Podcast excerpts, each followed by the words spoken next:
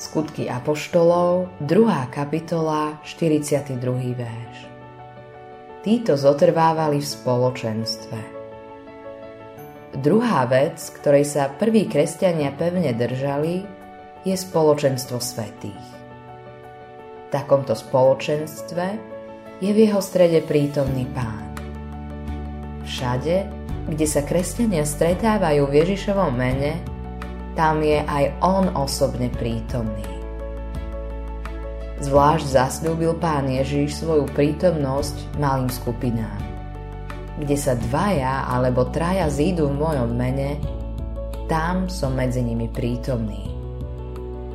Neznamená to však, že pán Ježiš nie je prítomný, keď sme vo veľkom spoločenstve.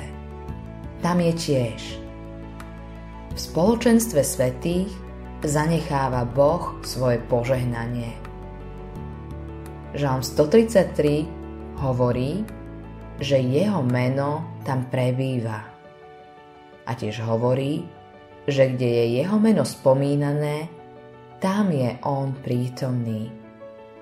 Pravidelné prichádzanie do spoločenstva svetých dáva nášmu kresťanskému životu novú silu. Zanedbávanie vedie k opaku Robí nás otupenými a chladnými. Nič nemôže kresťanovi nahradiť spoločenstvo svetých.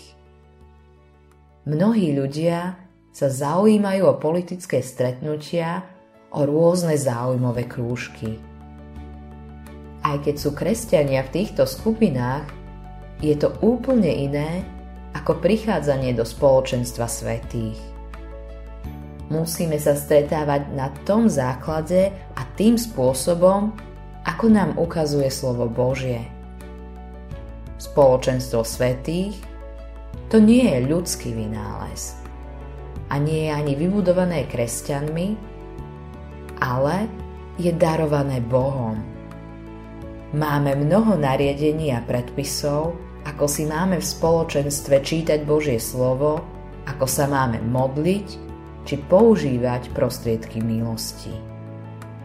Nemôžeme to nahradiť ničím iným, hoci by sme mali pred sebou aj ten najnádhernejší cieľ.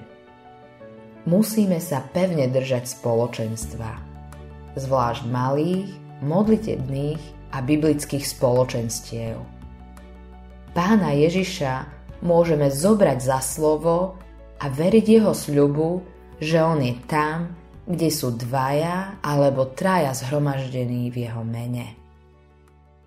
Autorom tohto zamyslenia je Eivin Andersen.